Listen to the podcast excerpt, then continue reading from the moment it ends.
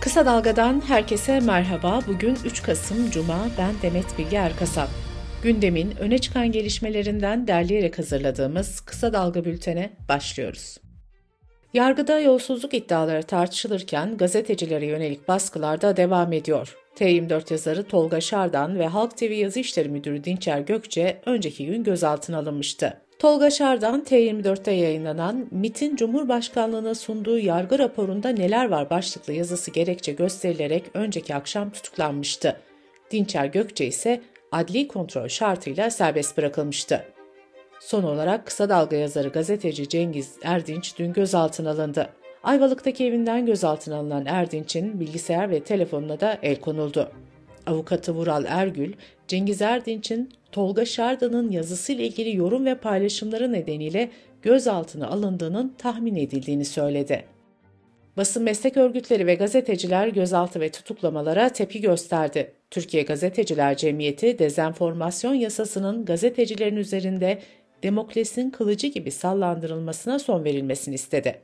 Parlamento Muhabirleri Derneği de Tolga Şardan'ın tutuklanmasının basın ve ifade özgürlüğü adına son derece kaygı verici, tehlikeli bir gelişme olduğunu vurguladı. Anayasa Mahkemesi gazetecilerin tutuklanması ve gözaltına alınmasına gerekçe gösterilen halkı yanıltıcı bilgiyi alenen yayma suçuna hapis öngören düzenlemenin iptali ve yürütmesinin durdurulması istemini 8 Kasım'da görüşecek. HDP'nin önceki dönem milletvekili Hüda Kaya dün İstanbul Havalimanı'nda gözaltına alınmıştı. Kaya, Kobani eylemlerine ilişkin soruşturma kapsamında tutuklandı. HDP'nin açıklamasında tutuklama kararının intikam niteliğinde olduğu savunuldu. Türkiye İşçi Partisi Hatay Milletvekili Can Atalay'ın Anayasa Mahkemesi'nin hak ihlali kararına karşın tahliye edilmemesi üzerine İstanbul Barosu harekete geçti. Baro, İstanbul 13. Ağır Ceza Mahkemesi Başkanı hakkında Hakimler ve Savcılar Kurulu'na şikayette bulundu. Cumhuriyet Halk Partisi'nde yarın ve pazar günü 38. olan kurultay yapılacak. Kurultay öncesi destek savaşları da kızıştı. Meclisteki 130 milletvekilinden 95'i Genel Başkan Kemal Kılıçdaroğlu'na destek açıkladı. CHP İstanbul İl Başkanı Özgür Çelik ise 196 il delegesinden 185'inin genel başkan adayı Özgür Özel'e imza verdiğini söyledi. Genel başkanlık seçimi kurultayın ilk günü yapılacak. Kurultayın ana sloganı ise 2. yüzyılda demokrasi ve birlik kurultayı olarak belirlendi. İyi Parti Eskişehir Milletvekili İdris Nebi Hatipoğlu partisiyle görüş ayrılığı yaşadığını belirterek İyi Parti'den istifa etti. Hatipoğlu yerel seçimlerde AKP ve MHP ile ittifak yapabileceklerini söylemişti. İstanbul'da düzenlenen kafes operasyonuyla Comanchero çetesi çökertildi. Suç örgütünün Avustralya merkezli olarak küresel çapta faaliyet gösterdiği ve liderliğini reis lakaplı Hakan Ayık'ın yaptığı belirtildi. İçişleri Bakanı Ali Yerlikaya suç örgütünün uyuşturucu ticareti, cinayet, silahlı yağma, kara para aklama gibi suçları işlediğini vurguladı. Dilan Polat ve Engin Polat'a yönelik operasyonda gözaltına alınanlar arasında bulunan Engin Polat'ın anneannesi Zehra Yılmaz, ifadesi alındıktan sonra sağlık sorunları göz önünde bulundurularak serbest bırakıldı. Yılmaz adına dört ayrı şirket kurulduğu belirtildi. Bu arada Polat çiftinin avukatı Haydar Enes Çetinkaya da gözaltına alındı. Türk Tabipleri Birliği sadece Ekim ayında 256 doktorun yurt dışına gitmek için iyi hal belgesi aldığını açıkladı. 10 ayda bu belgeyi alan hekim sayısı 2541 oldu. TÜBİTAK Başkanı Hasan Mandal, Türkiye'nin karış karış taranacağını ve diri fay hatlarının belirleneceğini söyledi.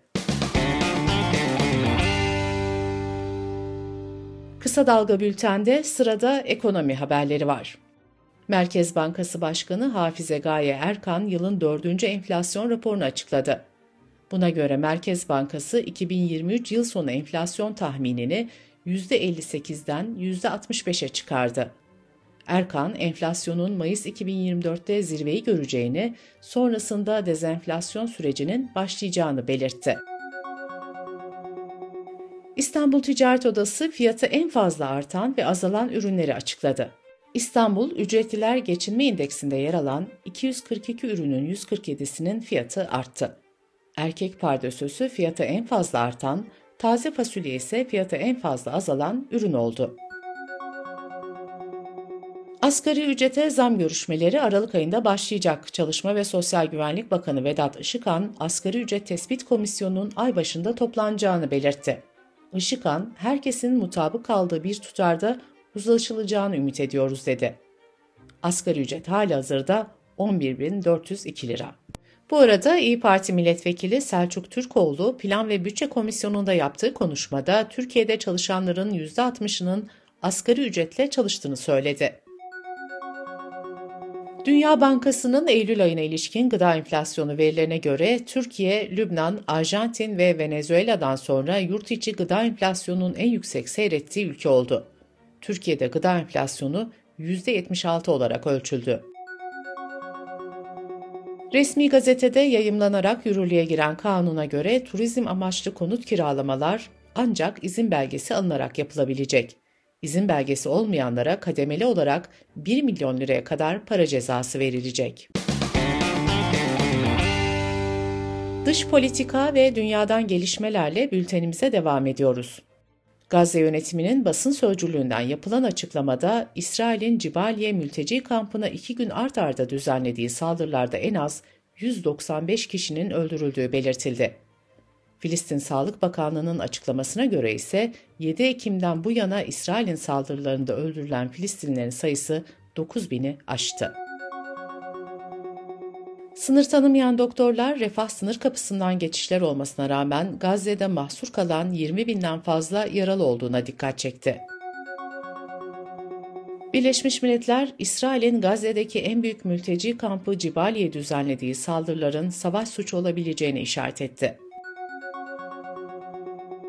Birleşmiş Milletler Çocuklara Yardım Fonu UNICEF, İsrail'in Cibaliye mülteci kampına düzenlediği saldırılarda çok sayıda çocuğun öldürüldüğünü açıkladı. UNICEF'in açıklamasına göre 7 Ekim'den bu yana İsrail saldırılarında 3500'den fazla çocuk yaşamını yitirdi, 6000'den fazla çocuk da yaralandı. Ateşkes çağrısını yineleyen UNICEF'in açıklamasında çocuklar çok fazla şeye katlandılar, çocuklar hedef değildir denildi. Avrupa Komisyonu'nun 100 milyar euroluk ek bütçe talebi tartışma yarattı. Avrupa Birliği'ne üye ülkelerin çoğu bu talebe sıcak bakmıyor. Fransa, Almanya ve Belçika miktarı yüksek bulurken Macaristan ise Avrupa Birliği'nin Ukrayna stratejisini eleştirip ek bütçeye itiraz ediyor. Avrupa Komisyonu teklifinde Ukrayna'ya yardım için 50 milyar euro verilmesi öngörülüyor. Bütçede 15 milyar euro ise mülteciler ve göç için planlanıyor. Aralarında Amerika ve Çin'in yanı sıra AB'nin de bulunduğu 28 ülkeden temsilciler ve şirketler yapay zeka modellerinin riskleriyle mücadele etmeyi amaçlayan bir anlaşmayı imzaladı. Ancak anlaşmaların tam olarak nasıl uygulanacağı belli değil. Bültenimizi kısa dalgadan bir öneriyle bitiriyoruz. Cinsel Sağlık ve Üreme Sağlığı Hakları platformuyla kısa dalga işbirliğinde hazırlanan Bedenin Hakkı, Cinsel Hakları Konuşuyoruz podcast serisini kısa dalga.net adresimizden ve podcast platformlarından dinleyebilirsiniz.